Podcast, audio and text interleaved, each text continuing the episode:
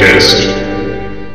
Olá, sejam todos muito bem-vindos a mais um episódio do Mestres do Cast, o podcast do Mestres de Aluguel. E hoje eu trago aqui uma presença ilustre, na qual eu vou denominar daqui a pouco, porque primeiro eu gostaria de falar e pedir a atenção de todos, porque vocês já sabem, essa- esse papo já tá chato já, mas eu vou continuar nele. Agora a gente está no Instagram, no YouTube e no Facebook. E claro, no seu agregador de podcast preferido. E estamos buscando crescimento sempre, levando o RPG para o máximo de pessoas possível de forma fácil, interativa e divertida. E para isso eu peço que todos os nossos ouvintes se inscrevam no feed do nosso podcast, no canal do YouTube e nas nossas redes sociais. E claro, divulguem o máximo que vocês puderem. Chamem seus amigos e vamos jogar junto o RPG. Nós do projeto Mestres de Aluguel estamos sempre prontos para receber o seu grupo e fazer uma grande aventura, ou até para ensinar e auxiliar os novos narradores. Chame-nos em nossas redes sociais e vamos trazer mais diversão e muita fantasia para o seu dia a dia. E não esquecendo de falar dos nossos queridos parceiros da Estalagem Nerd, eles que estão essa semana com mais um episódio muito bom, o episódio da ENCO, Estalagem Nerd Cinematic Universe. Então, assim que terminarem de ouvir o nosso episódio, passem lá, deem uma ouvida no episódio novo deles, comentem no site, mandem um e-mail e, é claro, esse e-mail vai ser muito bem recebido por eles. Não esqueçam de dizer que foi por nossa indicação.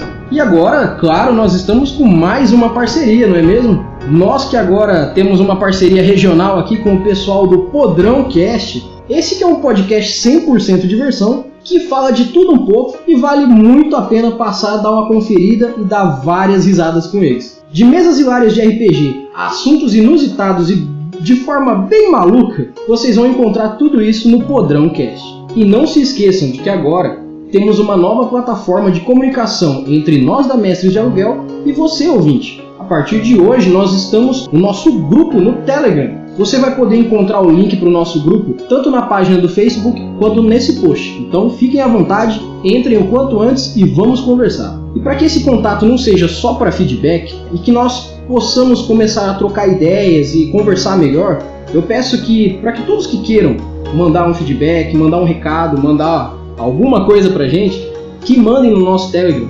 E por favor, se vocês quiserem participar não só mandando mensagem de texto, mas mandando um áudio, vai ficar muito maneiro. A gente vai estar comentando essas dúvidas e essas ideias que vocês passarem pra gente a partir do próximo episódio. Então a gente vai ter uma, uma grande leitura para todo mundo. E é claro, pra gente terminar bem essa parte, Hoje a gente vai falar com um convidado especialíssimo, trazido dos confins da cidade de Campo Grande, no Mato Grosso do Sul. Ele que narra, joga, é podcaster e nas horas vagas encontra tempo para ser mago, Will Xavier. Aê, obrigado, meu senhor.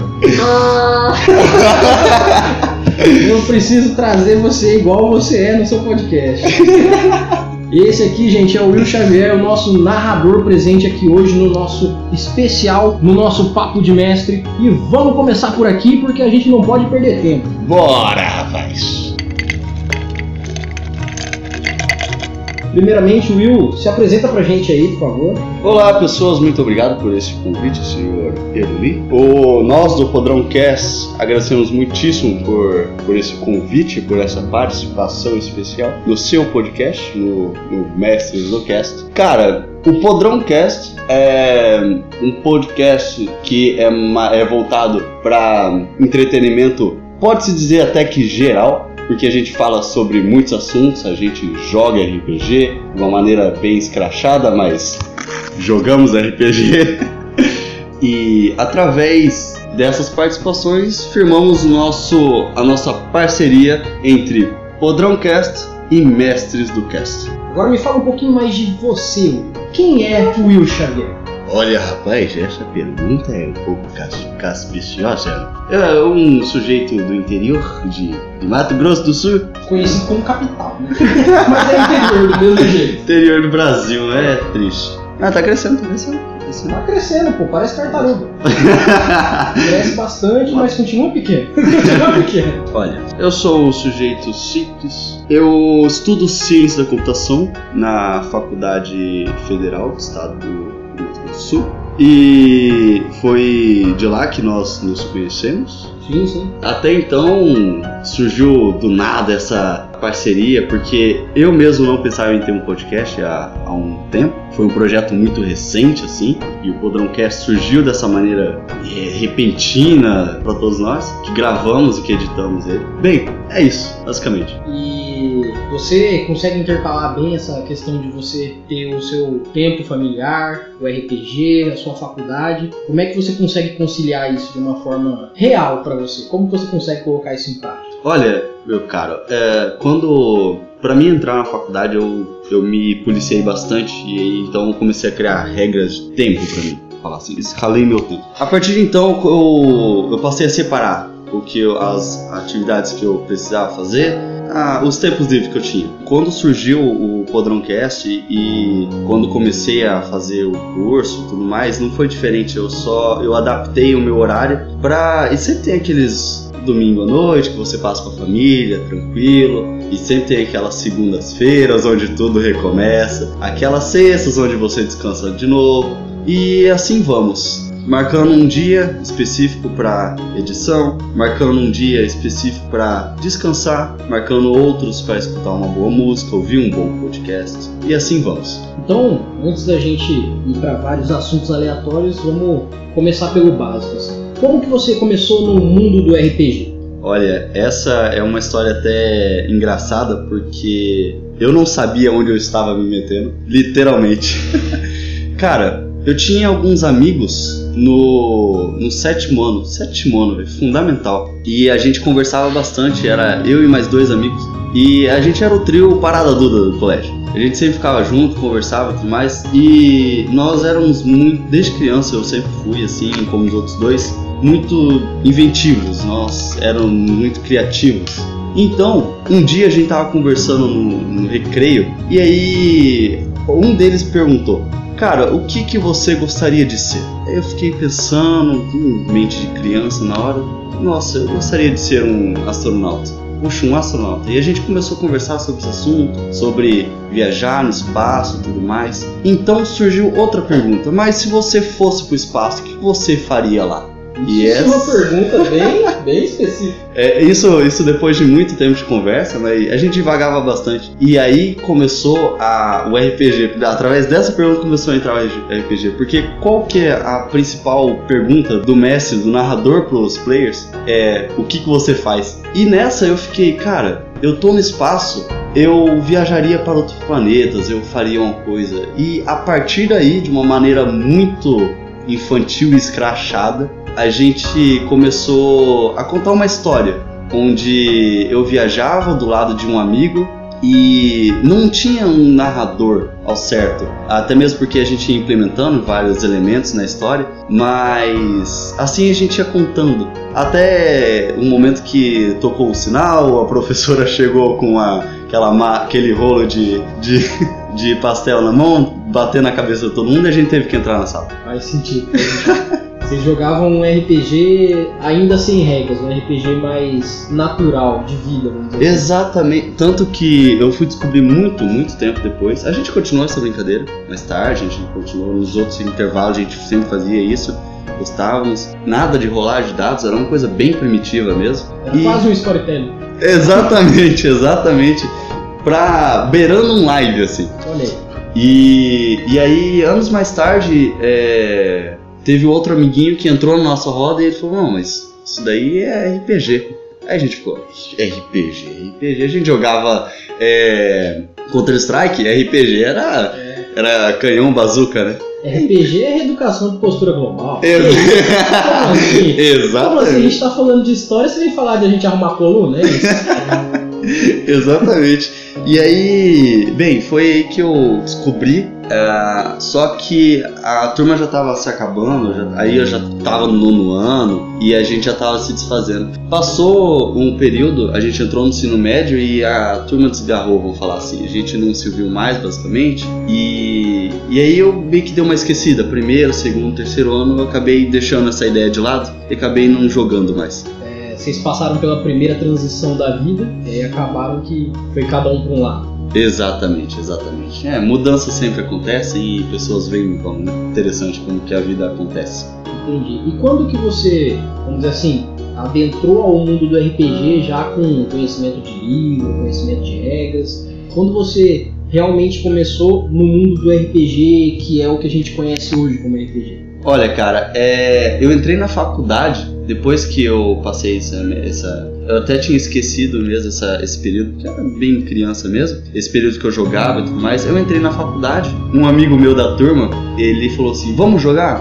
Um, ele. Vamos jogar RPG? E eu tinha me esquecido desse termo. Tinha esquecido que era RPG e tudo mais. O que, que é isso? O filho da mãe me atochou um livro de 300 páginas na cara e falou: Isso é RPG, se vira. Segura esse manual de instruções da vida do RPG. Rapaz, eu olhei aquilo tudo e fiquei, mas que que é isso, bicho? Depois eu fui ver na prática e aí eu fui perceber que aquilo que a gente desenvolvia, que eu desenvolvi quando era moleque, tava de forma muito mais trabalhada, com, com mecânicas. É, mecânicas né? E bem desenvolvida, sabe? E eu fiquei, nossa, eu me apaixonei de novo por essa arte, porque para mim é algo muito. chega a ultrapassar a questão do passatempo. Para mim, o RPG é muito mais que isso, pois ele envolve as pessoas e ele, através disso, faz o grupo crescer. Cada um cresce, seja em cada puzzle que é resolvido, seja um narrador que tem que lidar com uma situação estranha que surge de última hora. E é isso que eu acho interessante no RPG. E em que momento que você passou de jogador de RPG para se tornar um narrador? Olha, uh, aquela primeira experiência que eu tive quando era moleque foi, eu, foi mais como jogador e um pouquinho como narrador. Uh, mas quando a gente montou o grupo, a gente jogou a nossa primeira mesa na faculdade já. Jogou a nossa primeira vez, eu fui, eu, eu joguei de, foi, eu joguei, eu não narrei. É, desenvolvemos uma história incrível. Fiquei, cara, eu eu gosto disso, eu gosto de contar histórias. Eu tenho uma, um hábito que eu desenvolvi no, no, ensino médio que era desenvolver histórias, sabe? Algumas pequenos contos, vou falar assim. E eu, eu, na minha cabeça, isso casou perfeitamente com o RPG. E eu fiquei, eu preciso contar uma história e que pessoas se envolvam nessa história. E aí, na segunda mesa que eu participei, eu já entrei como narrador. O que foi algo muito inusitado para mim, porque eu fiquei, cara, eu não conheço nada, eu com certeza vou correr atrás de tudo, mas eu, eu vou dar minha cara tapa assim, eu vou tentar do zero e, bem, segundo os players, parece que deu certo. É, é, uma, é uma dúvida que muita gente me fala quando está começando a jogar RPG e quando você já tem uma certa experiência e até se torna narrador, já viu muita coisa quando começar a narrar, é, você acaba tendo uma nova visão disso. Mas você, sabendo que o RPG é baseado em fantasia, seja ela como for, a gente está criando uma história, você acha que é muito diferente a vida real do, da fantasia que se cria no RPG? Cara, eu acredito que uma história, ela não existe por si só. Toda história, qualquer história, ela é feita por uma base que é a realidade. Querendo ou não, você não inventa uma, uma cor que você nunca viu. Você não inventa uma forma que você nunca viu. Então, até mesmo a arte, até mesmo os contos, as histórias são embasadas. Pode-se dizer que são embasadas na realidade. E isso é. A realidade tem total influência no, no que está sendo transmitido, mesmo que seja de forma fantasiosa, porque, por exemplo, se você trazer. Vou até trazer um exemplo que você me contou esses dias. Se você pegar coisas, acontecimentos históricos que ocorreram, é possível jogar RPG, porque você adapta a história, os acontecimentos, tudo que passou, para de maneira fantasiosa, claro, para os seus jogadores. E esse é o exemplo mais claro de que é possível sim aplicar o RPG à realidade, pois é de lá que ela vem. E faz o seguinte, aproveitando o gancho sobre essa questão de realidade, virtualidade, no caso da, da parte de imaginação e de fazer essa diferença do que é fantasia ou não, conta pra gente algumas experiências que você tem, teve tanto como jogador como quando você teve como narrador? Algumas experiências aí que você sabe que se destacam. Cara, uma experiência que eu tive como jogador foi na primeira mesa mesmo que eu joguei. Eu não, eu não manjava assim é, de, de, dos mecanismos, principalmente sobre as tendências e tudo mais. Eu fiz um mago, até essa, essa história é até engraçada porque do mago. Eu fiz um mago e ele ah, ao decorrer da, da, trama, né, ao decorrer da história, ele descobriu um cajado. Assim, ao mesmo tempo que eu descobri um irmão perdido. É, nós dois havíamos sido separados e tudo mais e nos reencontramos na, na história. No final da, da mesa, o cajado ele tinha poder é, transcendental, vamos falar assim, e, e, negro, completamente negro. Só que ele só seria desbloqueado, vamos falar assim, se eu se houvesse um sacrifício, se eu matasse o meu irmão. E era como se fosse um item amaldiçoado. Exatamente, exatamente. E foi a primeira vez que eu fiquei assim entre, cara, eu o, meu personagem principalmente, ele ansiava por poder e a temática era acima de tudo. Mas quando se fala em acima de tudo, você não pensa nas possibilidades. E foi nesse momento que eu fiquei, meu irmão é mais importante do que o poder. E aí foi foi um acontecimento que eu fiquei assim, tipo, espantado comigo mesmo pela minha própria reação. E depois o mestre só chegou para mim assim: "Olha, você não pode mais ser mal, porque eu era neutro mal. Você agora vai ser leal, a tendência é boa, neutro má, você escolhe. Mas. Não, não, minto, minto. Essa vez não. Essa vez eu era caótico, caótico bom. Exato. E aí eu me tornei leal por conta do meu irmão. Muito bom. Isso é maneiro de ver. Principalmente porque, assim, é uma coisa que se vê muito quando você está jogando Dungeons Dragons, é RPGs que tem essa temática mais focada nos detalhes e nomenclaturas, principalmente, números e nomes específicos que delimitam, por exemplo, sua tendência, delimitam é, coisas que são de uma classe ou não. É, é, é engraçado se ver que, por exemplo, você cria um personagem e tem uma tendência X. Tem muita gente que se prende nessa criação inicial e interpreta somente dentro dela, e tem gente que já consegue, tanto como narrador auxiliando, ou até o próprio jogador com um pouco mais de experiência, um pouco mais de entendimento a ponto de fazer isso, de mudar a tendência dentro do próprio jogo baseado nas escolhas que o jogador faz. E isso até me leva a uma pergunta importante que ela seria assim: o que, que você acha em relação ao conhecimento separado de jogador e de personagem? O que, que você acha que um jogador tem que ter em mente quando ele precisa pensar no conhecimento próprio e na interpretação do personagem dele? Olha, essa questão é interessante porque enquanto eu jogava, enquanto eu, eu, na primeira vez que eu joguei e até um momento que eu nunca havia mestrado, isso não existia para mim.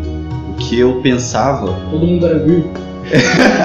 não, eu, o sentido era que o que eu pensava era o que o jogador pensava. Ah, não, não havia essa dualidade, era eu no mundo medieval, vamos falar assim. É, você, você se colocava a sua persona lá. Exato, só que conforme a gente avança, a gente aprende, é, nós percebemos que não é bem assim. A gente evolui e percebe que é muito mais complexo e muito mais delicioso, por assim dizer, quando você se trata de um personagem em que ele tem algumas limitações e que você, por exemplo, é, num mundo medieval mesmo, por exemplo, num clássico, nós temos hoje conhecimentos que antigamente não possuía, certo? Então é tanto quanto injusto que a gente fala que o Sol girasse, o, a Terra girasse em torno do Sol, por exemplo. E essa, essa diferença eu notei bastante quando eu me tornei narrador, porque teve é, um meta muito forte, muito forte na mesa e eu fiquei assim, pera, porque esse meta é, dizia respeito a um puzzle que um personagem estava resolvendo e um outro, um outro jogador, jogador ele tava do outro lado da masmorra, ele não tava naquela sala. E aí o espertão vai lá e me resolve o puzzle e grita. E eu fiquei, rapaz, espera aí, você nem tá aqui. E foi uma situação meio é, conturbada para se resolver. É, e é complicado porque assim, se o jogador, no caso, o personagem que está participando da situação X, ele não está conseguindo resolver com o conhecimento que ele tem tanto de jogador quanto de personagem. Só que aí alguém joga em meta essa informação, e agora? Eu vou poder considerar que o cara teve essa ideia? Exa foi, O foi personagem teve uma iluminação e aí veio a informação pra ele? Porque agora já virou conhecimento do jogador.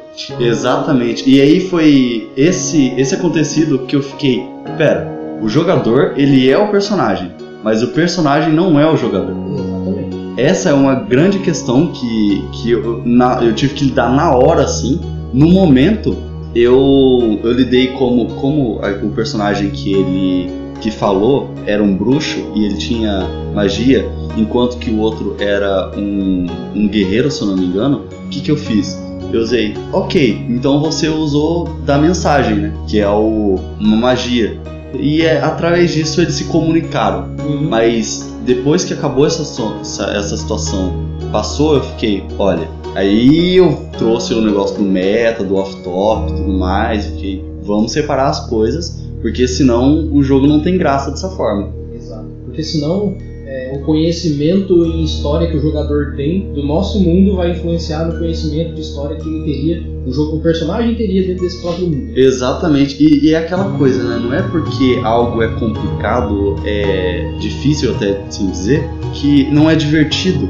É. Porque o fato de você pensar numa resposta, porque senão uma entidade vai evapor, va- vaporizar você, É.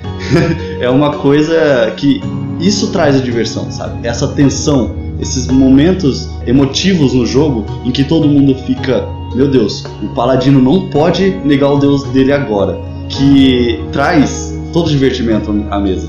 Exato. E até tem situações como, por exemplo, principalmente quando está jogando com. é, na- narrando para jogadores mais experientes, eles têm bagagem de outros jogos onde eles já passaram. Então, às vezes, o cara está interpretando uma personagem nível 1 dele, que nunca saiu numa aventura real, só que ele se depara com uma dungeon, e aí ele, como jogador, pensa: bom, toda dungeon tem a tendência a aparecer um monstro de algum lugar, eu tenho uma surpresa que vai me dar algum problema. Então eu já vou me preparar para andar assim, vou indicar para o meu grupo que faça tal coisa. Como você lidar com essa situação de é, o, o meta indireto, que é aquele meta programado que a pessoa tem e ela até consegue disfarçar que não é um meta. Como que você lidar disso como um narrador? Cara, essas são as questões complicadas que você tem que lidar com os players e é até mesmo por conta disso que eu evito narrar para pessoas que eu não sou muito íntimo, vamos falar assim. Eu narro para, claro, às vezes surge a oportunidade e espero muito que isso não aconteça, porque quando algo assim acontece e essa pessoa é sua amiga, seu amigo, dá para você chegar e falar, vamos com calma aí, né?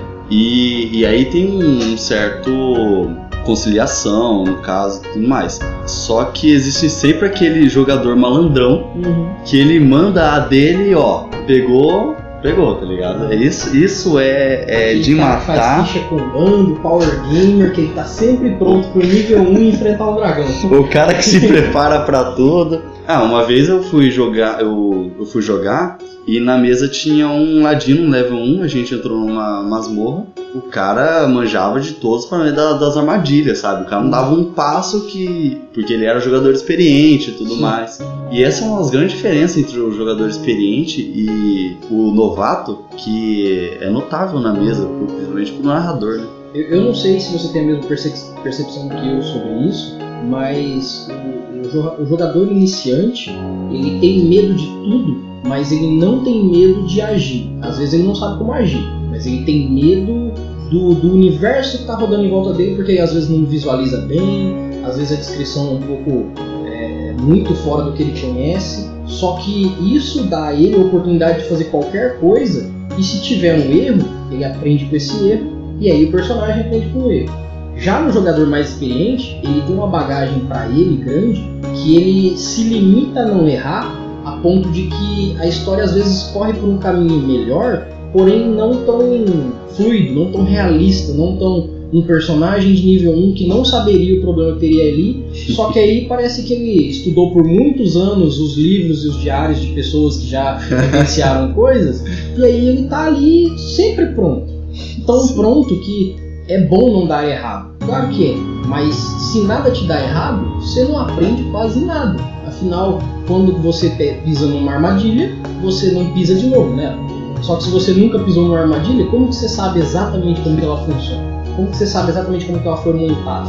Eu não sei se você tem essa mesma visão sobre isso, mas talvez o jogador experiente seja tão precavido que ele tira um pouco do roleplay. Sim, sim, eu concordo completamente com isso. É, é engraçado como que surge conhecimentos né, de seres superiores descem do nada no personagem. Nossa, eu sei como sair dessa dungeon agora, sei como matar esse monstro e tudo mais. É, isso é um pouco triste, sabe? Porque parece que parece que a, parece que a pessoa meio que perde a essência do RPG quando ela faz isso. Porque RPG é roleplay, é atuação, é você entrar no personagem. Se o personagem não sabe, você não sabe. É, você tem que pelo menos colocar que você não está sabendo porque ele não sabe. Exatamente, exatamente. E aí, até injusto com outros jogadores, até mesmo com o narrador, com o mestre, que você age dessa forma.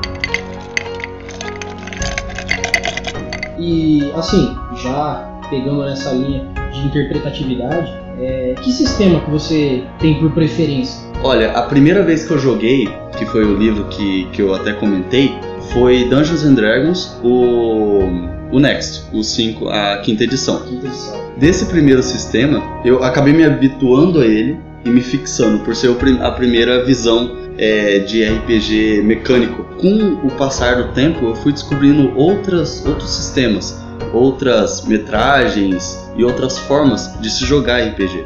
É, atualmente eu não eu não me fixo assim em algo.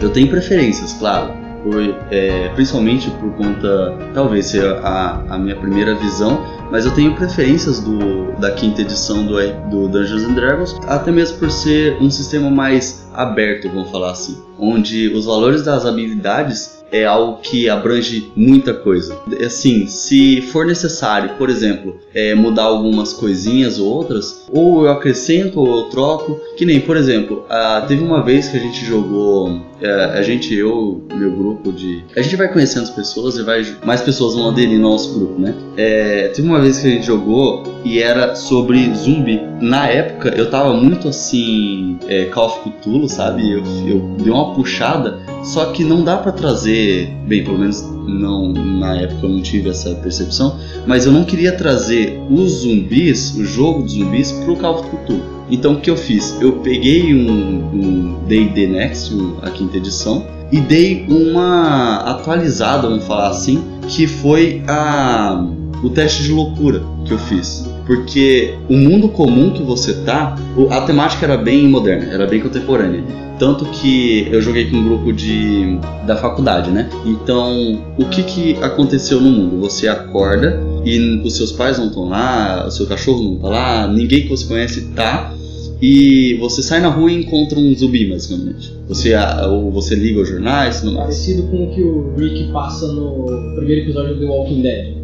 é. Tá no hospital quando ele acorda, tá tudo vazio e portas trancadas e você sai na rua tem uns negócios Exa é exatamente essa temática.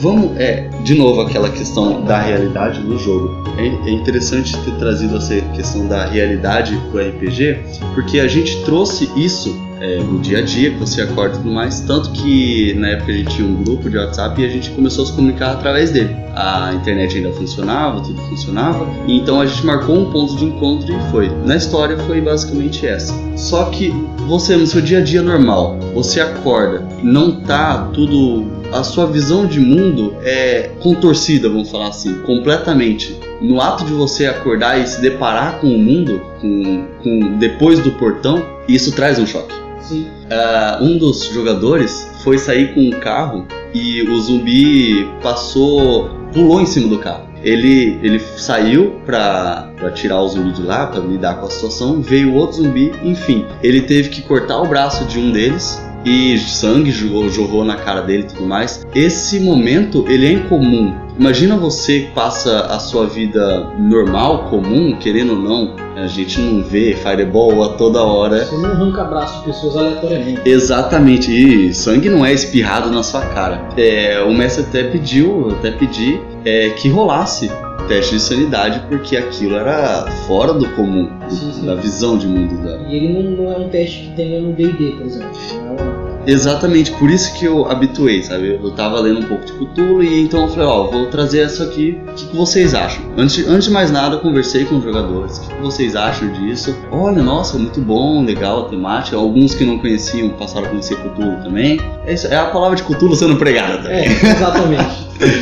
muito bom, isso prova que assim, é, querendo ou não, a conversa com os jogadores antes do jogo e depois do jogo é muito importante. Tanto o feedback de como foi o jogo, como essa conversa inicial de saber como os jogadores querem, é, para poder fazer de uma forma que eles gostem e você também. E principalmente trazer essa situação de a gente vai usar um sistema que não é disso, mas a gente vai implementar situações que vai fazer com que esse sistema se torne isso para a gente se divertir.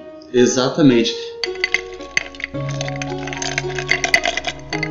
Você acha das regras em relação ao próprio RPG? É claro que existem vários sistemas, mas você vê as regras como um manual obrigatório ou você utiliza das regras para o jogo em si? Você é um cara mais abrangente, é, tipo assim, tem vezes que não vai entrar regra, porque o roleplay talvez seja necessário, ou você é um cara mais baseado nas regras?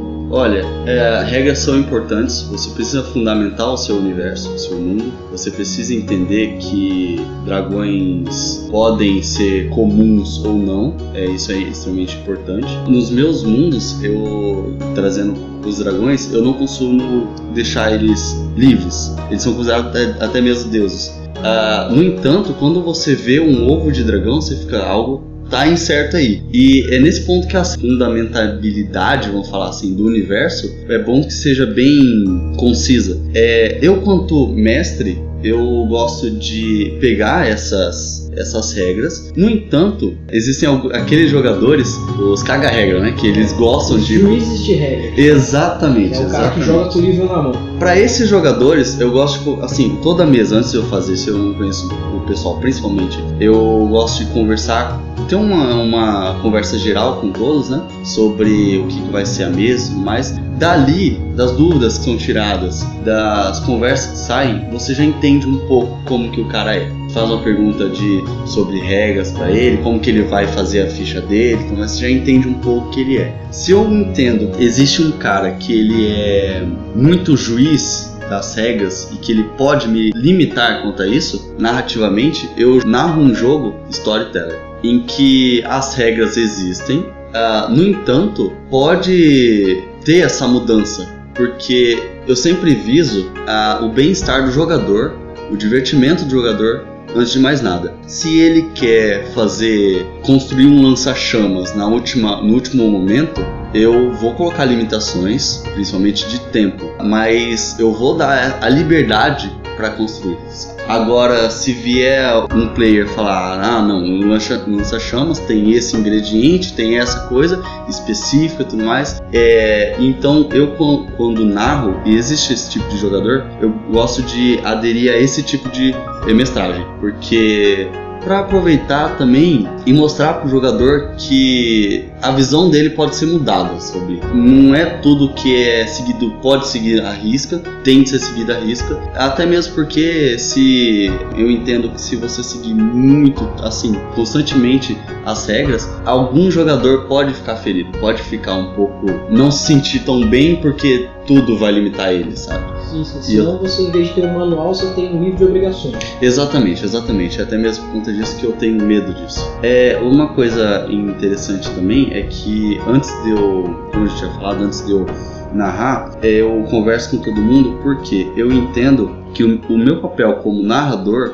é trazer diversão para quem não conhece RPG principalmente. Eu gosto de narrar para novatos por conta disso para mostrar o RPG. Isso eu vejo como uma responsabilidade, sabe? Se eu vejo um jogador mais cabisbaixo, mais parado, eu me sinto como mestre, como narrador, o dever de não é essa visão que você está formando na sua cabeça não é RPG. É RPG é liberdade. Você poder fazer aquilo que você não pode fazer no mundo real. Sim, sim. Cativar pessoas para elas se libertarem. Exatamente, exatamente. E até isso, essa parte social, é exatamente o, o, que faz o RPG se diferenciar, por exemplo, do jogo de tabuleiro. Porque é ali que a gente consegue desenvolver a ideia do que o que passa na sua cabeça tem como ser externado a ponto de um personagem fazer. Completamente. E aí, voltado mais para o nível de jogador, de pessoal, uma outra pergunta que é muito importante é: o que, que o RPG mudou na sua vida? No momento que você começou a vivenciar o RPG como a gente sabe que ele é, para sua vida a partir desse momento, o que, que mudou? Olha, eu não vou nem trazer aquela questão do ensino fundamental, porque para mim eu comecei a jogar RPG mesmo na faculdade. E foi um preparatório pra você, né? Ex Abrindo a mente para quando pegar o RPG, tá pronto. Exa exatamente. É, a partir do momento que eu joguei RPG, eu, eu encarei situações, eu encarei puzzles que eu fiquei, cara, eu até hoje, em nenhum jogo eletrônico eu tive isso é, onde você teve que dialogar com o guarda da cidade, porque senão você não teria um exército você, você não teria mantimentos, você não teria armamentos. A partir do momento em que foi exigido isso, o, o narrador, o Messi, me exigiu isso, eu fiquei, pera, eu tenho que falar, eu tenho que agir, não porque... é uma opção, tipo, aperta um botão e falha uma frase. Exatamente, exatamente, porque o RPG eletrônico é o quê? É, frase 1, frase 2, né? Uhum. Escolhe. É o exterminador. É. Qual que é a melhor frase? E não, cara, é algo totalmente livre para ser, para você ser o seu personagem para você expressar o seu personagem. Nisso eu fiquei extremamente surpreso com essa temática do, do RPG.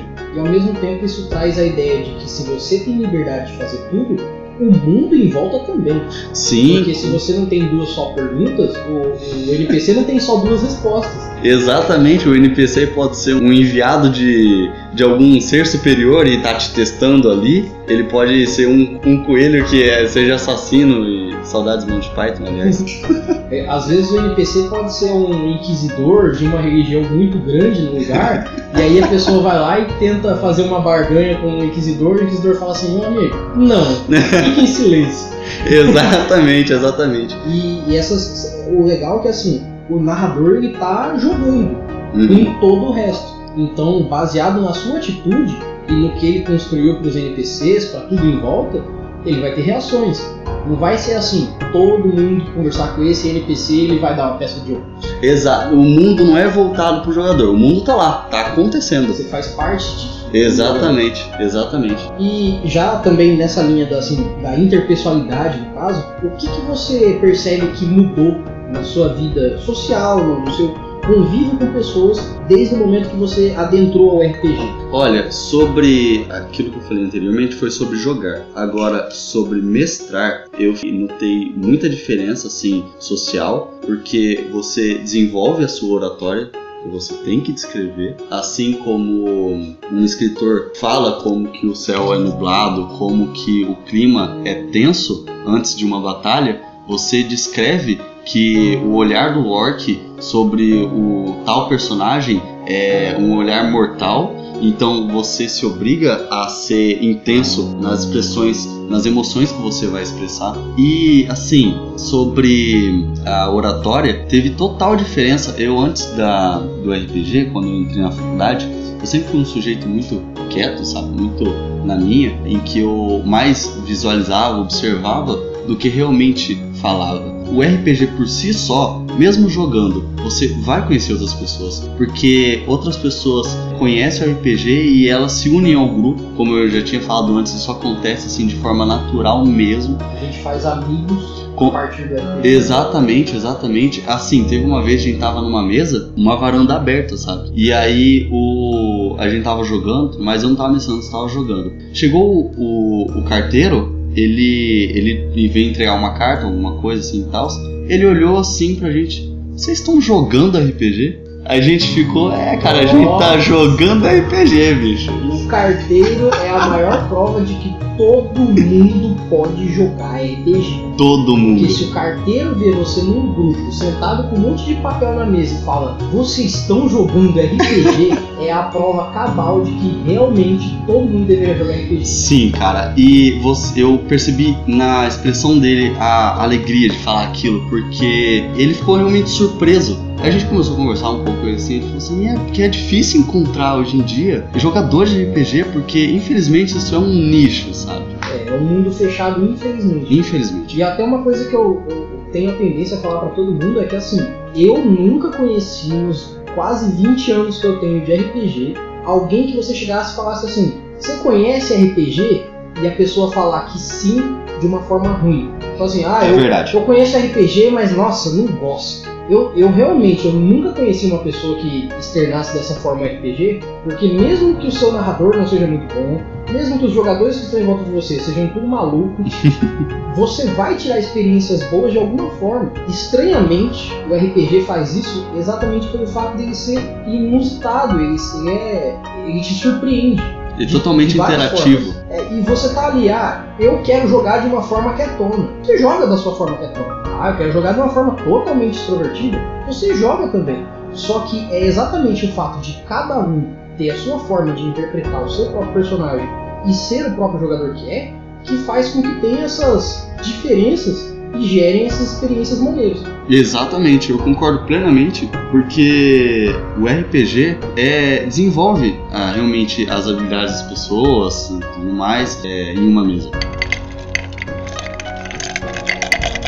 Você produtor de podcast, você é editor do seu próprio podcast, Sim, você joga com o pessoal lá. exato. E, por sinal, um abraço pra todo mundo do, do Podrão Cast aí que estiver ouvindo a gente. É um prazer que vocês estejam ouvindo a gente. Diz pra gente aí, é, o que, que você tem de referência de podcast inicialmente? Beijo pra todo mundo! Cara, a referência começou com o Jovem Nerd mesmo, Nerdcast. É um expoente brasileiro. Exatamente. Por E é- sinal, se vocês estiverem ouvindo esse podcast, muito obrigado. Eu sonho em vocês ouvirem um podcast meu, tá? Por favor, ó, ouça Podrão Cast e veja os primeiros episódios. É, o primeiro contato que eu tive com o podcast foi uma amiga falando: Ah, eu gosto de escutar músicas e eu comecei conversar sobre música, né? Ela, é, pois é, também quando eu tô no tempo livre, assim, eu escuto bastante podcast. What? O que é podcast? What's podcast? Aí ela, ela explicou, né, o conceito e tal, tudo mais. Na época eu assistia, nossa, cara, eu ouvia rádio na época.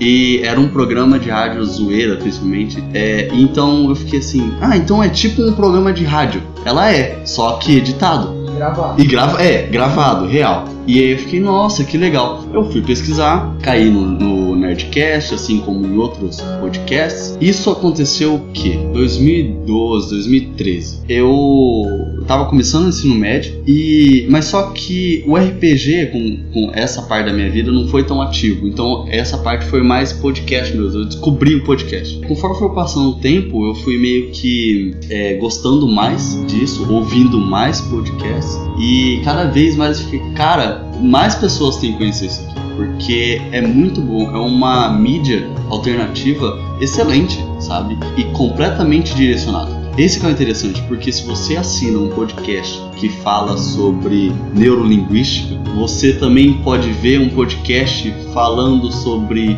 história medieval. Sim, sim. E isso é assim, a escolha que você tem sobre o que você vai ouvir, o que você vai aprender, entender é é impressionante, é impressionante. Sim, por exemplo, o YouTube é uma plataforma de vídeo muito boa, que leva muita informação e o podcast trabalha da mesma forma. A diferença é que, por exemplo, o podcast você pode salvar aí no seu celular, você pode se direcionar num assunto específico e normalmente, independente do nível de trabalho que a pessoa tem, ela sempre está te direcionando a um conteúdo.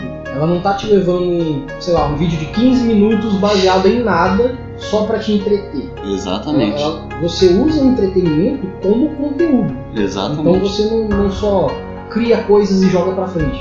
Você gera um conteúdo, um estudo, um trabalho por trás disso. E aí você vai estar colocando isso em prática para que as pessoas ouçam e busquem depois. né? Então, uma diferença cabal que eu, que eu notei entre o YouTube, é, os vídeos que você vê ent- e um podcast, é que o podcast dá muito mais liberdade. É, enquanto você para para ver um vídeo de 15 minutos, em um podcast você passa meia hora e fica, putz, acabou já? Exatamente. Porque é muito fácil você se distrair e você pode fazer outras atividades escutando. É, lavar louça ouvindo podcast é sensacional. Poxa, dirigir, cara, ouvindo podcast, você ouvindo uma conversa, você fica, sabe, é muito bom. Eu, eu pego o ônibus direto, direto tô escutando é, podcast. É um hábito realmente muito bom e que depois que eu aprendi, só, só fui escutando cada vez mais. Claro, e até assim, Eu acho que quanto mais podcasts tiverem por aí, independente do assunto, mais vai gerar podcast e aí vai gerar mais busca por outros assuntos, porque o podcast também hoje em dia no Brasil ele é muito voltado a culturas específicas, ele ainda está bem nicho, mas não é muito difícil de você querer, por exemplo, falar assim, ah, eu estudo medicina, eu vou fazer um diário de medicina, por sinal, quem tiver essa ideia paga royalties. é, é, porque essa ideia não veio de você. é, ah, eu faço medicina e eu quero falar sobre como é o curso de medicina e eu quero dar um pouco de depoimento, eu quero chamar pessoas que trabalham na área, eu quero falar um pouco sobre a parte técnica e aí desmistificar um pouco essa coisa da medicina ser um ramo muito fechado, específico, difícil, complexo e trazer mais para a naturalidade. Isso é uma das coisas que o podcast traz. Ele tem essa, essa forma de trazer com que assuntos específicos se tornem assuntos públicos e comuns. Olha só, agora você resumiu o nascimento do Podrãocast. Porque eu tava pesquisando sobre RPG em podcast, mais, eu achei algumas aventuras, só que eu tava tão viciado em podcast e RPG que eu fiquei, eu preciso de mais. Eu quero ouvir mais, porque eu, foi uma época em que eu tava sem mesa. Então eu não podia expressar como narrador, eu não podia me expressar como jogador. Então eu quero ter, manter esse contato, ouvindo essas pessoas tomarem uma ação, rir junto com elas e me divertir através desse jogo. É, eu fiquei, eu esse, infelizmente são um nicho no Brasil ainda e eu criei esse o Podrão Cast por conta disso, para criar conteúdo através de um podcast e para divertir, entreter pessoas, os, os nossos ouvintes com, seja com uma aventura, seja com uma conversa, é, seja com risadas bestas que saem em conversas aleatórias, mas enfim, poder enriquecer esse mercado, vamos falar assim, no Brasil. E eu espero muito que eu esteja contribuindo com isso e eu fico feliz por contribuir com isso, por contribuir para que haja futuramente um crescimento, que pessoas é, conheçam podcasts, tudo mais, maneiras de de se entregar informação, entregar experiências de vida. E eu acho isso interessantíssimo, sabe? É por isso que eu comecei o Podrãocast. E assim, voltando um pouco mais agora, vamos falar sobre o íntimo do Will Oh meu Deus! Vamos tocar no seu íntimo a partir de agora. Oh não! Will, diz pra gente, quais são as suas referências que você ganhou com bagagem durante sua vida inteira pro RPG? Nossa, cara, isso é interessante. Eu eu cresci assim de maneira muito simples até, posso dizer que assim, eu tive poucos jogos. No entanto, desde criança eu sempre fui imaginativo. Eu quando era criança, eu ficava muito na minha, eu sempre fui uma criança muito quieta, muito parada, e além disso, eu observava as pessoas meu redor. É, eu era um pouco até escroto. Eu ficava. Não, real mesmo, eu aceito isso porque. E não me orgulho, claro. Porque dava intervalo é, e as crianças joga, é, corriam e jogavam pega-pega, brincavam de pega-pega, esconde-esconde. Eu olhava criança bestona parada e falava, mano, o que que esses caras estão correndo, estão suando, para depois voltar pra sala os macacos, tudo fedendo. A partir daí que eu comecei a notar a mim mesmo como uma espécie de observador do mundo ao meu redor. Um observador que julgava. Exa exatamente, um observador que julgava. Ah, com o passar do tempo, eu comecei a perceber tanto que esse hábito era vergonhoso e até mesmo deplorável para mim como pessoa, porque é horrível você conversar com uma pessoa que vive te julgando. Então eu até mesmo cresci por conta disso. Mas qual que o lance? Eu vivia e eu comentava, até com alguns amigos ou até comigo mesmo, sobre as minhas experiências. Se eu vejo uma cena em um filme extremamente emocionante, extremamente emotiva, eu analiso aquela cena e eu fico. Porque, para mim, uma arte, uma, uma representação, ela não é por si só. Ela não se. Ela não se explica, vamos falar assim. Existe uma ideia por trás disso. E eu tento sempre buscar ideias, sempre é, ver além. Exatamente. E tudo isso para trazer o quê? Para trazer que no RPG, a forma que eu tento narrar não é diferente. Eu trago sempre que o Caldela, até mesmo depois que eu conheci o trabalho dele como narrador, é, me inspira bastante. Leonel Caldela, um abraço pra um você. Um abraço pra você. Espero que você esteja ouvindo de verdade. de verdade mesmo. É, não, é sério mesmo. Na moral. quando um personagem ele vê na sua frente uma cena de batalha que já aconteceu, onde um crânio está aberto, onde pessoas estão cortadas ao meio, eu tento passar o máximo da emoção que eu sentiria vendo isso para a pessoa. Claro que eu não encho de detalhes, eu passo na forma mais, até mesmo por conta disso que eu adoro, eu, eu amo mesmo colocar músicas, tanto no podcast quanto nas minhas narrativas, porque a música ela te conduz de maneira é, leve ao sentimento é, e potencializa toda aquela cena. É, eu adoro trazer isso para as minhas mesas e trazer essa visão carregada de tanto tempo, tantos anos como jogador, que graças a Deus acabou essa visão, é, mas agora como observador e trazer essa observação, essa narração para quem me ouve, para quem joga comigo. Então você é um narrador que utiliza do sistema do mostre e não conte. Sim, sim, eu não, eu não falo pra, pra ninguém, ó, você tá numa taverna. Não. Um, um clássico que eu, eu sempre uso é eu não falo que você ingeriu um, um veneno. Uhum. Porque na vida real você não sabe que você está ingerindo. Não é um filme da, antigo do SBT que você pega garrafa e tá escrito veneno. Exa exatamente. é, então o que, que eu falo? Ó, cara, existe esse frasco. Aí ele, beleza eu já joguei com um jogador até mesmo, que ele falou assim, então eu vou beber metade do negócio. ok. Metade do efeito, né? não, e era um líquido que apareceu aleatório, ele não sabia para que que era. Eu falei, ok, você bebeu metade. Você se sente ótimo. Muito bem. Ele, putz, perfeito, isso daqui, né, dá vigor. Sim. Cara, passou uma hora, o cara tava necrosando. Nossa. E foi até triste, porque eu perdi aquele player. Eu não me orgulho disso, eu não me orgulho de matar player, mas o, a morte dele não foi por conta disso. Ajudou muito, mas não foi por conta disso, foi por conta de falta de criatividade até mesmo é, do player. Mas enfim, eu não gosto de, de, de entregar. Eu, eu crio umas pérolas assim, quando eu tô mestrando, e eu gosto de manter elas. Quando um jogador descobre, eu não, eu não, eu não, eu não escondo, mas quando o jogador descobre, eu sinto uma satisfação porque ele teve o trabalho de, de descobrir. Ele alcançou aquele. Exatamente, exatamente. Até uma coisa que é maneira de saber assim da sua parte, como que você lidar como narrador com a morte nos seus RPGs? Cara, a primeira vez que eu narrei uma morte foi muito inusitado. Então, a morte é a primeira morte que eu narrei foi algo interessante porque foi totalmente inusitado, eu não esperava. Os meus jogadores estavam em um deserto e, e aí eles enfrentaram um verme do deserto. Ah, eu dei toda a descrição de que a criatura passava por trás, que vocês estavam sentindo elevações na terra e tudo mais. Então o bicho surgiu. Como eram jogadores de primeira viagem, eles ficaram bem surpresos quando isso aconteceu. É, e eu fiquei. E eu dei total alerta, porque. Vamos lá, na vida real, você está enfrentando um bicho desse, que é o que? Uns, pelo, pelo menos cinco vezes a, a sua altura. É, basicamente você estaria correndo dele primeiro. Exatamente. E é isso. E é, esse alarme, esse alarde que eu que transmiti para os jogadores. E aí teve um momento, é, tinha um meio demônio na, na party. Ele descobriu que anteriormente que ele poderia se transformar num demônio completo. E aí esse, esse, essa transformação dava alguns poderes para ele, dava uns upgrades e tudo mais e tal. E aí ele ficou, beleza, eu vou me transformar agora. Tá, você se concentra, vira um Saiyajin e começa a voar.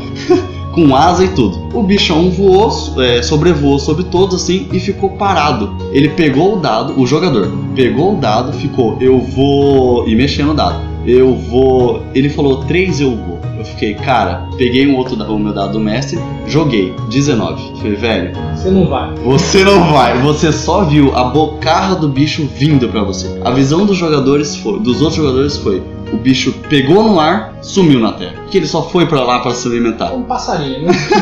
Exatamente. Cara, a partir desse momento, eu fiquei, galera, eu vou tomar uma água. É, vai ser muito estranho isso que eu vou falar agora, mas na mesma semana, em uns três dias anteriores, eu tava caminhando no meio da rua do nada, assim, tipo, eu tava indo, indo, voltando da casa de um amigo. Eu juro que eu ouvi ao longe som de, sabe, trem? Sopro, aquele assovio de trem.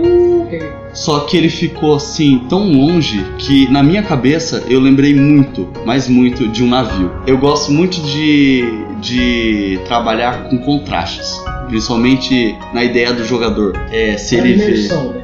Exatamente. Né? Exatamente. É, eu fiquei assim, qual que seria o contraste de um navio? O navio navega no mar. Contraste de mar, areia, deserto. Mas isso, essa foi uma cena que ficou muito assim, guardada, sabe? Isso aconteceu na mesma semana e até por causa disso deu uma coincidência. E eles estavam no deserto. Beleza. Ah, cara, tudo enegreceu pra você. Eu fiz a cena da morte dele e tudo mais. E todos chorando, mais a trilha foi triste. Sinto até por não ter gravado, mas era uma mesa é, pessoal, então o lance que ele, ele era um meio demônio porque o pai dele era um demônio. Quando ele acordou, ele abriu o olho, ele tava todo zoado, cara, assim, fisicamente mesmo. Só que não fisicamente, espiritualmente, porque ele não tinha mais corpo. Ele estava em alma. Ao longe, ele escuta o soar de um navio. Ele, com muita dificuldade, com muita dificuldade, ele abre o olho, começa a palpar ao redor dele. Ele começa a mexer a caixa torácica dele e ele começa a se levantar. Com ex- extrema dor em todas as suas juntas, ele se levanta. Quando ele se levanta, ele percebe que ele está em um navio cheio de outras almas e elas olham para baixo, todos perdidos. Ele olha para fora do navio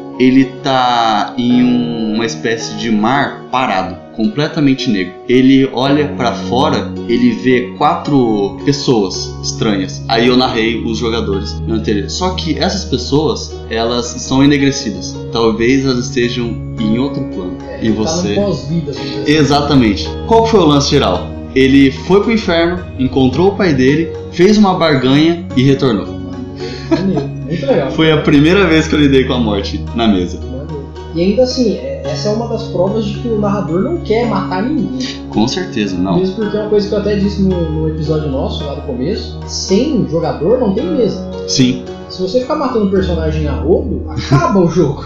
Não, exatamente. Tem, tem gente que fala que o princípio do RPG é o jogador contra os, o, o, o mestre contra os jogadores.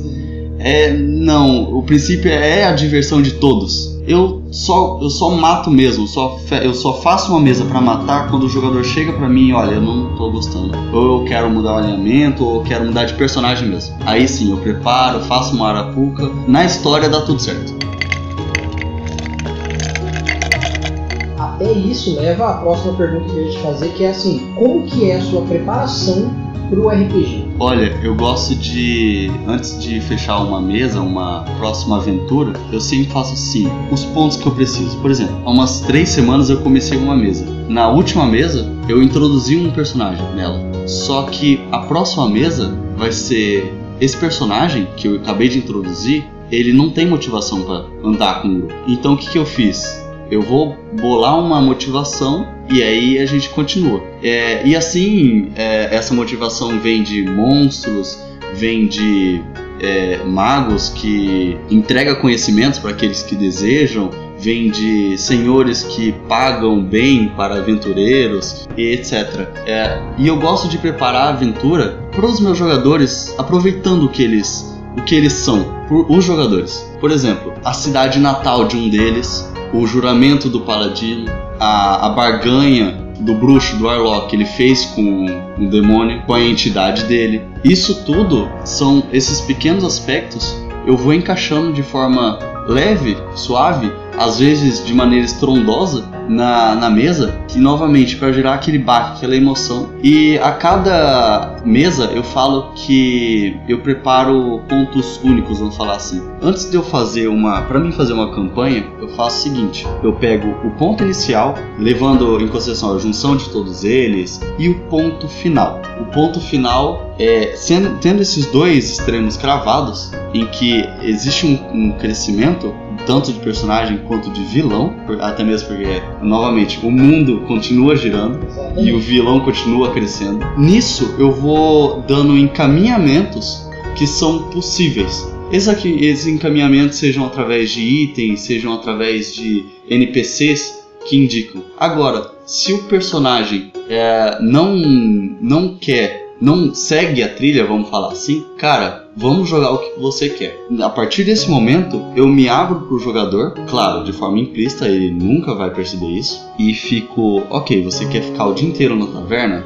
Tudo bem, você vai ficar o dia inteiro na taverna Vai rolar jogo aí? vai jogar, vai rolar jogo aí. Ah, você cansou da taverna, vai sair da cidade, beleza. Você sai dessa cidade, a próxima cidade, a, próxima, a cidade mais próxima onde eu estava, cara, ela tá em chamas. Nossa, pois é, aconteceu. Exatamente. É, e aí, ou o personagem entende o que está acontecendo. Nesse quesito, o personagem mais velho, aqueles old school, entendem mais de, de primeira a, a, relevância do próprio personagem, dele como personagem, para a história, pro plot. Enquanto que o novato fica ainda meio que: caramba, o que, que eu faço? Isso é uma coisa legal de se perceber, porque assim, a temporalidade de um mundo, de uma narrativa, ela existe Assim, claro que vai de cada narrador, mas ela existe normalmente com fluidez. Se você, como narrador, colocou que daqui três dias o rei vai ser morto, essa é a sua teoria inicial. A partir do momento que, por algum motivo, o grupo fez algo com que o rei, sei lá, saísse da cidade dele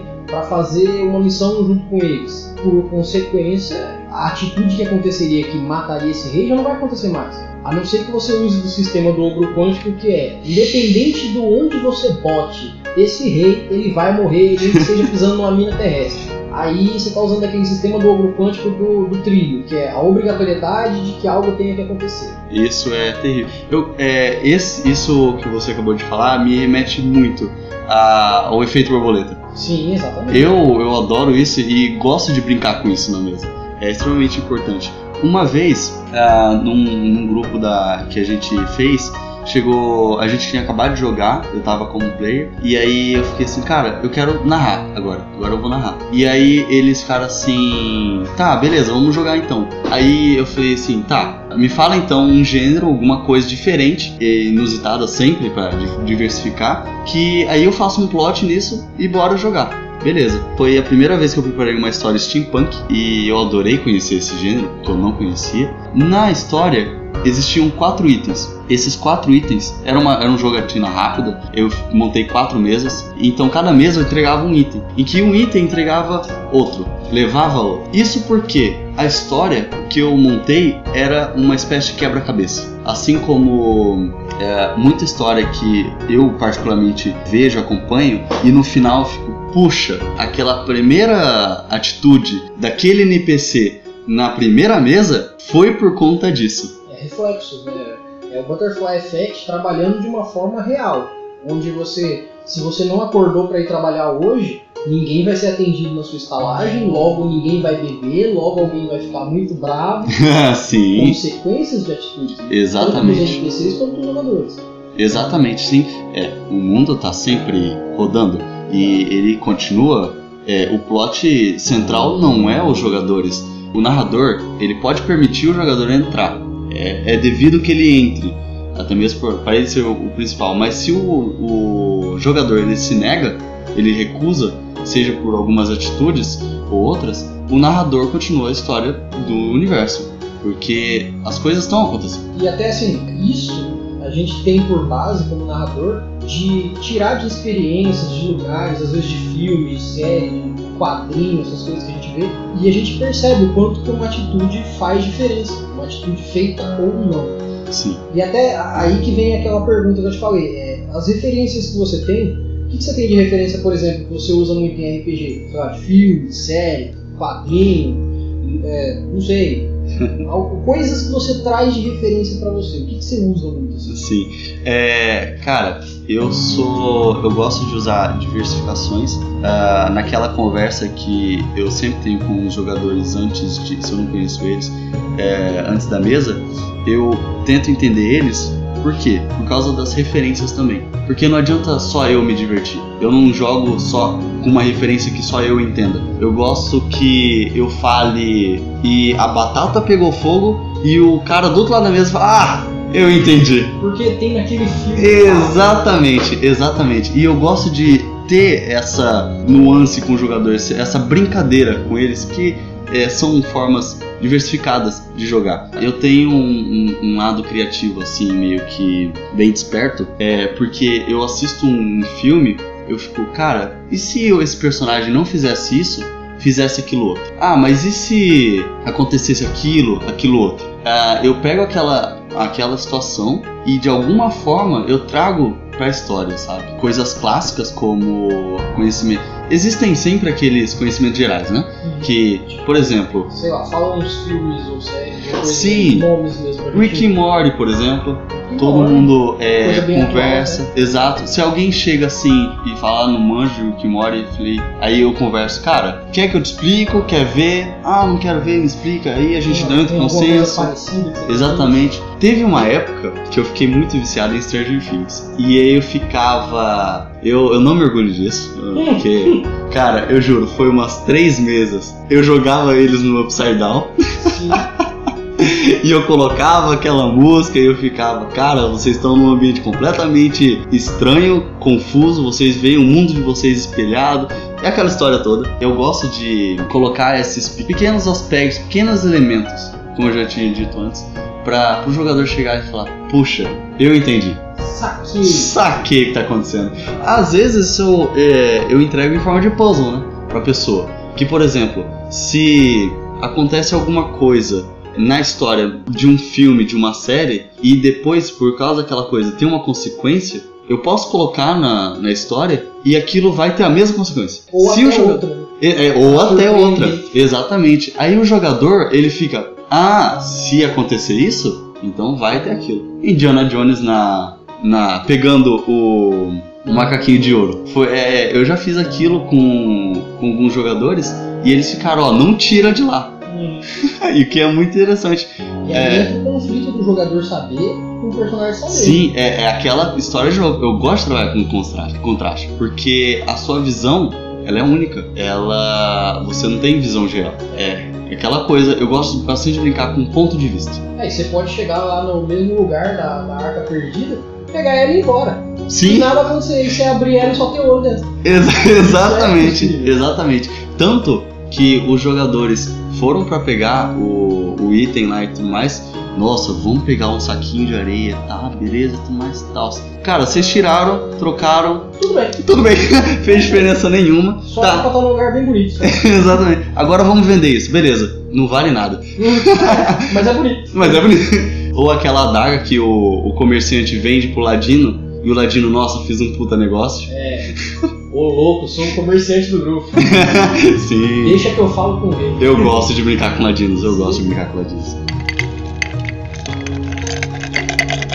E assim, já indo pra essa, essa perspectiva assim, de jogador-personagem, fala pra gente um pouco das dificuldades que você acaba sentindo dentro do jogo, tanto com jogadores quanto com outros narradores. Olha, é, eu quando jogo, eu gosto de separar as coisas. Eu me adapto ao estilo de narrador que eu tô tendo. Se o narrador ele é regrista, se o narrador ele é tudo dentro dos conformes, eu me habituo a isso. Se o narrador é modo escrachado, eu, eu, eu também me habituo a isso. Eu, eu compreendo que a visão de mundo de cada pessoa ela é única, então eu nunca vou mestrar igual certa pessoa. Algu- Alguém pode servir de inspiração pra mim e eu querer ser igual ela, mas eu nunca quero ser refletido em outro jogador. Até mesmo porque eu acredito que isso empobrece o RPG de uma maneira que não é mais várias vários tipos de jogos, vários tipos de narrativas. É uma geral que é a minha e sendo imposta, sabe? Você tira os trilhos do personagem e bota trilho pra jogador. Exatamente, exatamente. E fala pra gente assim, situações inusitadas que aconteceram nas suas mesas. Teve essa situação da, da morte, que foi interessante.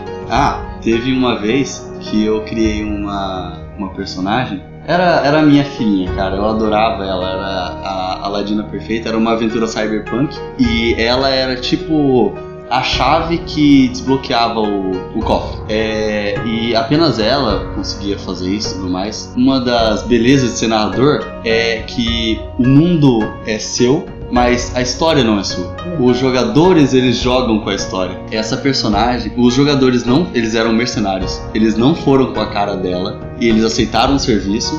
Ela foi junto com eles e tudo mais. Na hora, eles mataram ela.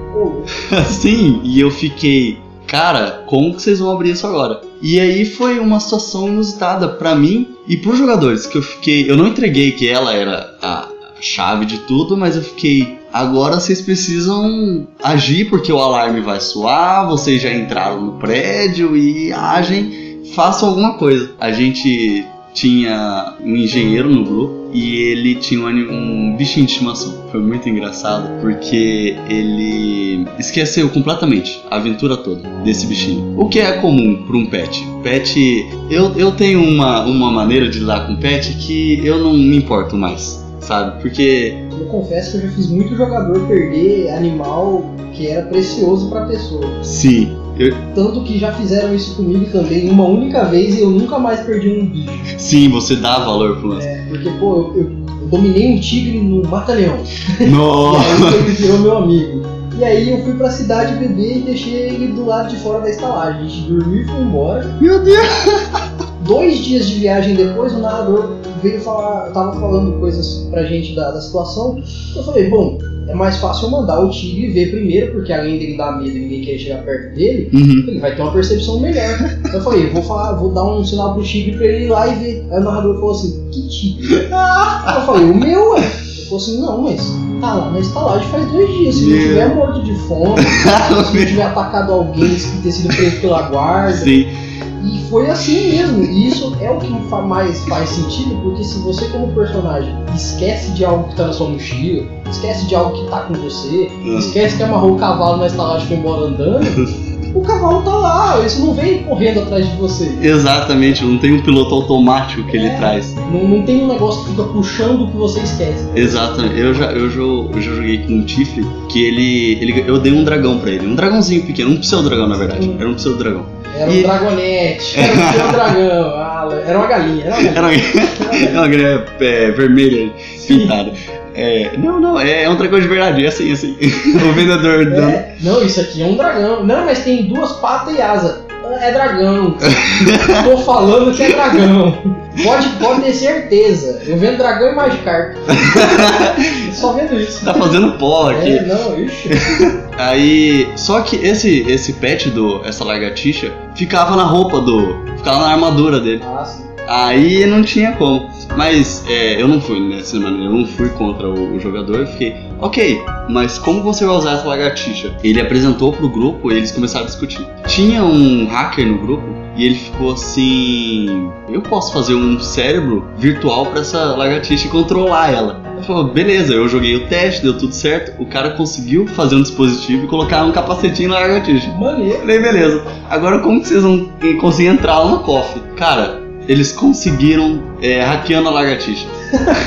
é um hacking biológico. E, e, aquilo foi uma alternativa que eu fiquei, cara, é muito bom porque é muito bom que as coisas não sigam é, o caminho do mestre, porque essas coisas, as possibilidades só acontecem por causa dos jogadores. Sim, e é isso fica muito. né? Porque você dá 10 opções do cara resolver um problema. Ele vai falar assim: não, eu vou criar o décimo primeiro e esse vai funcionar. E esse vai funcionar. E funciona. Aí você fala assim: parabéns, o XP é seu porque você realmente. Ex certo, exatamente, né? exatamente. Que faz a pessoa pensar e que tira daquela situação. E prova que o cara tá interpretando o personagem e não pegando uma das 10 chaves que abrem a porta. Exatamente, exatamente. Isso é muito maneiro. Então, agora, assim, pra gente concluir, fechando agora pra momento mestre-mestre. Vamos lá. Fala pra gente dicas que você tem para narradores. Seja um narrador, não seja um mestre. É aquela mesma história. Antes de mais nada, eu gosto de passar a minha visão, é, tudo que eu falei até agora, de como que eu narro. Eu acho ela interessante, até mesmo por conta disso que eu uso. Seja autêntico, seja você mesmo, tanto jogando, principalmente narrando. Tenha a sua, a sua assinatura na sua na sua descrição, use de inspiração outros narradores, mas não seja outros narradores. Seja você mesmo, porque você é uma pessoa única. Você tem uma visão única da, da vida que você teve, das experiências que você teve. E isso te faz único, tanto na mestragem quanto na sua própria vida. Então, usa isso a seu favor, que você com certeza vai se tornar um mestre único. Que dicas que você tem para jogadores? Ah, antes de mais nada, se solte, expresse, grite, atue, porque, cara, isso é o RPG. É o jogo onde você, mesmo quieto, mesmo onde seu personagem talvez seja um monge calado, mas ele sempre ah, colabora com o time, ele sempre observa o mundo, ele sempre faz o seu roleplay. Não é porque você é um personagem silencioso que você não colabora com o time. Não é, um não é porque você é um personagem é, extrovertido que você tem que roubar o, o, taverneiro, que você tem que zoar o rei. Faça o melhor na, na história que você está produzindo. Porque a história é apresentada, mas o jogador é quem produz. Então faça o seu melhor, atue, se divirta, jogue, porque essa é a essência do RPG. Se divirta, cara, porque esse é o seu momento. Muito bom. Eu vou fazer uma última pergunta agora trabalhando com polêmica. Polêmica no Mestres do Cast. Polêmicas. Essa aqui ficou por último porque eu acho que não só para mim como narrador, como pro Will, como para muita gente que eu vejo aí na internet comentando sobre, Eita, é, é, uma situação bem polêmica e tem gente que não gosta de trabalhar com ela. Ô, mas eu vou te levantar essa pergunta exatamente porque eu acho que é uma questão totalmente plausível de se perguntar. Mas bora responder, meu consagrado. O que, que você acha de trabalhar com vilões nos jogadores? Como que você acha que tem que ser vista a ideia da maldade dentro do RPG? Cara, essa é uma pergunta interessante. Antes de mais nada, o vilão, quando se fala em vilão, vilania, você já pensa no antagonismo, naquele cara que ele não é o herói. Ele é o contraponto do herói. Ele é aquela força maligna, muitas vezes maligna, que é contra o bem-estar da galáxia. Aquilo que. Darth Vader. O Darth Vader, aquela coisa aquele objeto maléfico que é, só tem o que é de ruim nele. Ele só representa a maldade e tudo mais. Ou ele segue a lei tão ferrenhamente que ele acaba sendo mal por isso. Exatamente, exatamente. Você conversa com. Nossa, vamos, pode ser que entre questões morais aqui. Exatamente, é por isso que é difícil, porque interpretar um personagem que é um vilão não é. Bom, presumo eu que não seja só papel do narrador. Porque o narrador, ele sempre, quando tem um grupo bom, um grupo de heróis, ele tem que fazer o papel do cara mal, quando tem um vilão. Mas por que não os jogadores possam interpretar vilões e o mundo queira derrotar eles? Ou o mundo, por causa da identidade do trabalho deles, acabe perdendo, assim gerando outros heróis? Sim, eu acho interessante esse ponto, porque sai aquela ideia engessada de uma história, a jornada do herói.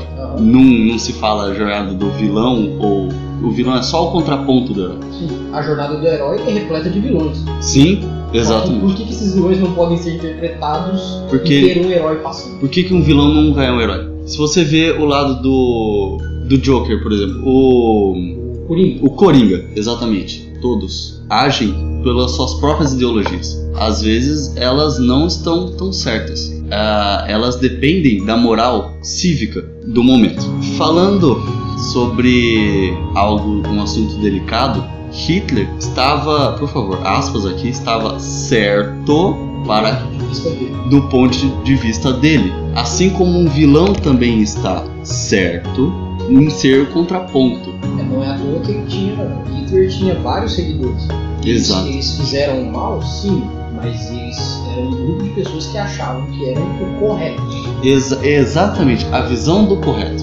A visão do correto. Você apresentar para os seus jogadores e você executar essa ideia, essa ideologia dos seus jogadores é algo impressionantemente surpreendente, vou falar assim, para a história. Porque é aquela coisa do contraponto. Eu gosto de trabalhar com contraponto. Essa é uma ideia que eu não tinha trazido até então para as minhas mesas é, eu acho muito válido, porque, como já disse, todo ponto de vista é a vista de um ponto. Então você tem uma visão única, o seu personagem tem uma visão única. A, o vilão da história também tem uma visão única. Talvez seja errado, talvez esteja certo. O conceito de certo e errado é variante. E é esse conceito de certo e errado que traduz no bom ou mal. E é isso que é interessante essa você entregar isso pro seu jogador. Essa, porque ele passa a refletir melhor e passa a, ver, a perceber que o, o vilão é que está sendo injustiçado, porque o plano dele não está sendo concretizado. Até tem uma situação que eu coloquei mesa uma vez que foi uma coisa interessante de ver como que seria desenvolvido os jogadores. O grupo estava jogando com um grupo de heróis normal, todos eram bons, bons e alguma coisa a mais. Em determinado momento, a, as pessoas de uma cidade específica estavam passando fome, mas elas estavam passando fome porque era uma cidade que era muito no norte, era muito fria, era quase que impossível de arrumar comida e realmente todo o povo desse lugar estava perecendo. Porém, a realeza se mantinha bem e eles tinham uma guarda muito forte. E todo mundo assim que, que tem um pouco de procura por isso, as pessoas sabem que as pessoas que moram na, nessa em regiões frias, elas tendem a, a, ser mais resistentes por fatores naturais. Só que ao mesmo tempo, é, se você vê situações que te injustiçam, você vai ficar contra isso, você vai querer se revoltar, você vai querer, sei lá, juntar o seu grupo e tentar resolver isso de alguma forma. Só que aí que tá, eles foram um grupo que sentiram essas dores e falaram assim: não, a gente tem que ir lá e distribuir essa comida direito, porque senão o povo tá passando fome e tá morrendo e a realeza tá comendo bem. Eles eram um grupo do bem, estavam fazendo bem. Só que aí, quando eles chegaram lá e conversaram, primeiro eles tentaram por, por conversa levar isso para a realeza. E a realeza explicou o ponto deles que era nós estamos fazendo isso para tentar incentivar, mesmo que de uma forma muito esquisita, as pessoas a procurarem produzir mais. Porque se a gente entregar toda a comida que a gente tem totalmente dividida, as pessoas vão tentar se acomodar e ficar bem. Então, se a gente der comida para as pessoas, a gente vai acabar entregando o peixe sem ensinar a pescar. E isso é um pouco complicado porque, para eles, como realeza, eles viam certo, na cabeça deles era melhor deixar o pessoal passar um perrengue, fazer com que eles buscassem. E aí, quando tivesse uma situação melhor, eles dividiam melhor o que tinham, Sim. do que falar assim: ó, oh, galera, tá todo mundo passando fome, então a gente vai pegar tudo que tem e dividir por igual. Só que aí pode ser que amanhã não tenha mais. Uhum. E aí, o, os jogadores chegaram no primeiro dilema deles, que é: será que a gente pegar metade do que tem aqui, ou tudo que tem aqui, dividir para todo mundo, é a resolução do problema? E aí chegou no, no desentendimento moral em relação ao personagem. A gente vai roubar de um cara que está pensando nas pessoas para ajudar as pessoas e ser mal com um cara que está pensando nas pessoas. E agora, a gente é bom ou mal? O bom é relativo em relação à quantidade de pessoas que estão sendo ajudadas em relação ao contexto geral? Aí o bom e o mal se pegou ali. Uhum. E aí era aquele momento de pensar quantidade ou situação. Sim. E aí os jogadores realmente entraram em conflito interno, porque Sim. metade falou assim, não, faz sentido o que eles estão falando, mas a gente também não precisa deixar os caras passando fome. Uhum. E aí eles convenceram o, a realeza a liberar um pouco mais de comida, só para o pessoal não morrer. Sim. Só que em contrapartida a galera que era mais caótica falou assim, não, Robin Hood. Tira é. deles e dá pro pessoal. Se o pessoal não produzir problema deles, tem como o pessoal comer, tem que comer. E aí gerou um conflito interno onde o pessoal realmente esqueceu a parte de bom e mal e virou caoticidade e lealdade. Uhum. E aí você vê que realmente é, interpretar um vilão é trabalhar com o mal em essência. Uhum. Só que nem todo vilão é mal. Porque o pessoal da guarda que protegia essa realeza estava seguindo ordens. Eles também tinham problemas de comida, eles também passavam por dificuldades bem menos do que os, o pessoal mais pobre só que eles também faziam parte disso. Só que eles tinham duas opções: se revoltar e virar um exército de desertores, se voltar contra a realeza e talvez dar um erro no futuro, ou serem leais e serem para as pessoas da vila vilões. Sim. Porque eles pareciam ser a guarda malvada. Uhum. Só que e aí? Que partido que você ia tomar? E aí entra na situação de o que é bom e o que é mal. E aí eu reparei que com o tempo as pessoas têm um pouco de aflição, um pouco de medo, um pouco de. ir contra a ideia de trabalhar com a vilania. E eu não sei se você tem a mesma visão que eu sobre isso, mas eu acho que entender o lado da vilania te dá maior segurança de como é ser um herói. É, sobre esse aspecto, eu acredito que as pessoas se recusam a ver outros pontos de vista. Se você vê o ponto de vista do vilão, você entende o vilão. Você percebe que a situação não é tão bonzinho contra o mal assim. A situação são apenas divergências de ideias, pontos de vista, novamente.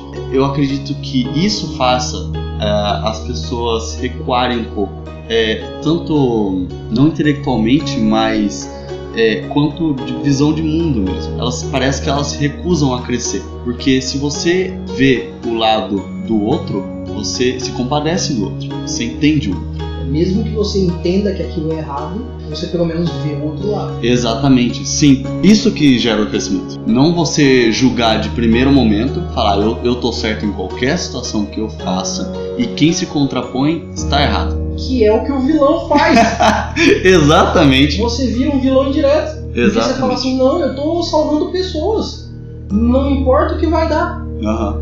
Isso Sim. não é o que o vilão acha? Sim, Isso não é o que Hitler achava? é verdade. E aí, você é o herói vilão então? Por um bem maior, né? é, por um bem maior, vamos matar metade do universo? Sim, é verdade. E Tá aí? aí, tanto e aí, será que o Thanos realmente é um vilão? Tanto que muita gente, cara, é, Guerra Infinita foi bom até por causa disso, porque muita gente chegou assim, ah, eu sou Thanos, tá? Tudo bem, a ideia não é tão certa assim, Com certeza. mas... É um- uma, uma mutilação não é uma resolução. Você não arranca metade do seu corpo pra ficar mais leve. Sim, não, a, a solução foi bem a curto prazo, mas enfim... ah, isso, mas isso chegou a ser bom porque as pessoas viram um lado. O, o Infinity War, a Guerra Infinita, foi é, trouxe esse aspecto do vilão porque até mesmo o pôster quando a gente vê um, um- um filme da, da Marvel, da DC, um filme de herói comum, o que, que você vê? O herói principal no meio, Sempre. no centro, no resto as diversidades, outros, os coadjuvantes, etc., o ambiente. No, no Guerra Infinita tava o Thanos no meio, e o resto era o resto. É, o resto tava em volta e pequeno e o vilão É, O vilão teve o destaque. exatamente. Exatamente. Es- Essa obra foi extremamente importante para que as pessoas crescessem, que elas percebessem. É, Agora falando sobre o que você, a situação que você trouxe, cara, sério, isso me lembrou muito o Purge, o episódio do Rick Morty. assim, E- expurgo. É, o expurgo, exatamente, porque o- os camponeses estavam em guerra, vamos falar assim, e para os nobres sobreviverem. Claro que como como o Rick Morty é, chegou no final escrachando tudo Sim. como como o Rick. Resoluções. Exatamente. Mas essa questão é extremamente importante.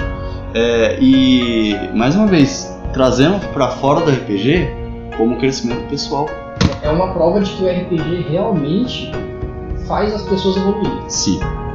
Você pode não mudar o seu pensamento porque isso não é necessário. Uhum. Mas conseguir ver por vários ângulos de um prisma te torna uma pessoa maior e melhor, isso é uma certeza. Você compreende melhor as situações. Sim, e outra, ver por outros lados, com certeza, te faz ter mais segurança do que você pensa.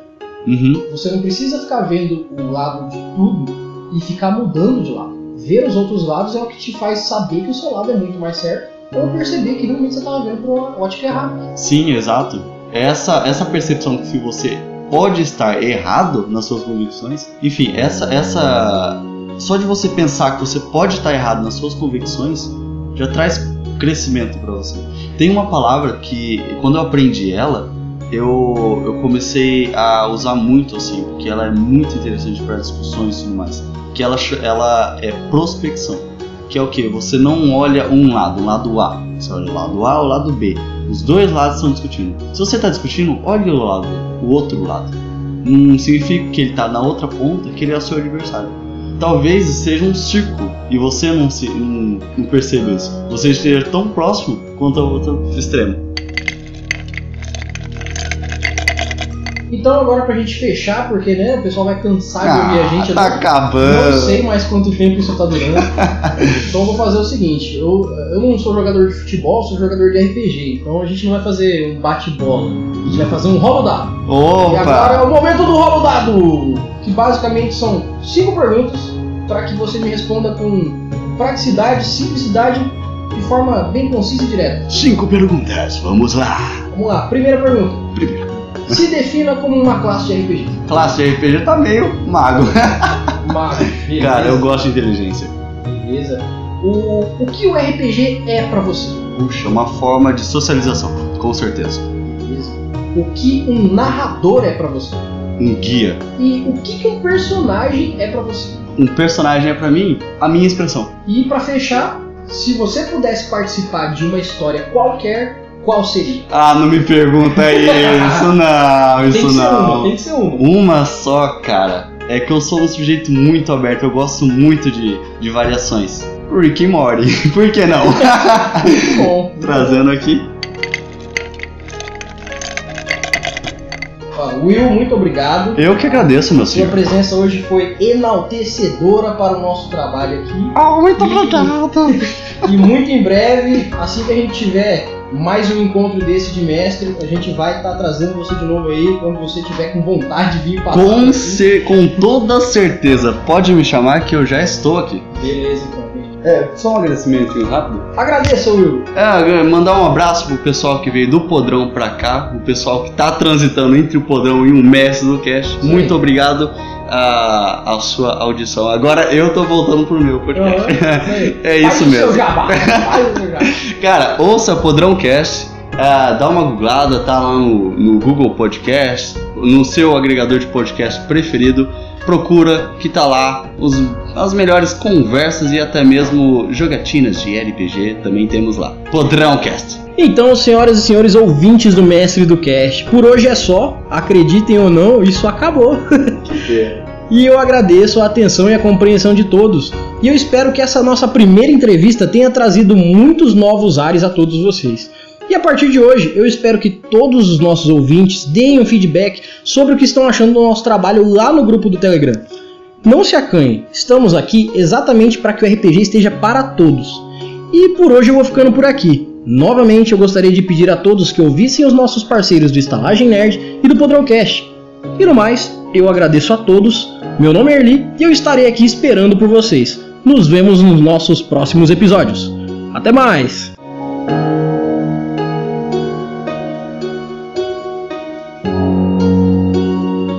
Baixando o Telegram que eu já vou acessar agora mesmo. entrar no grupo.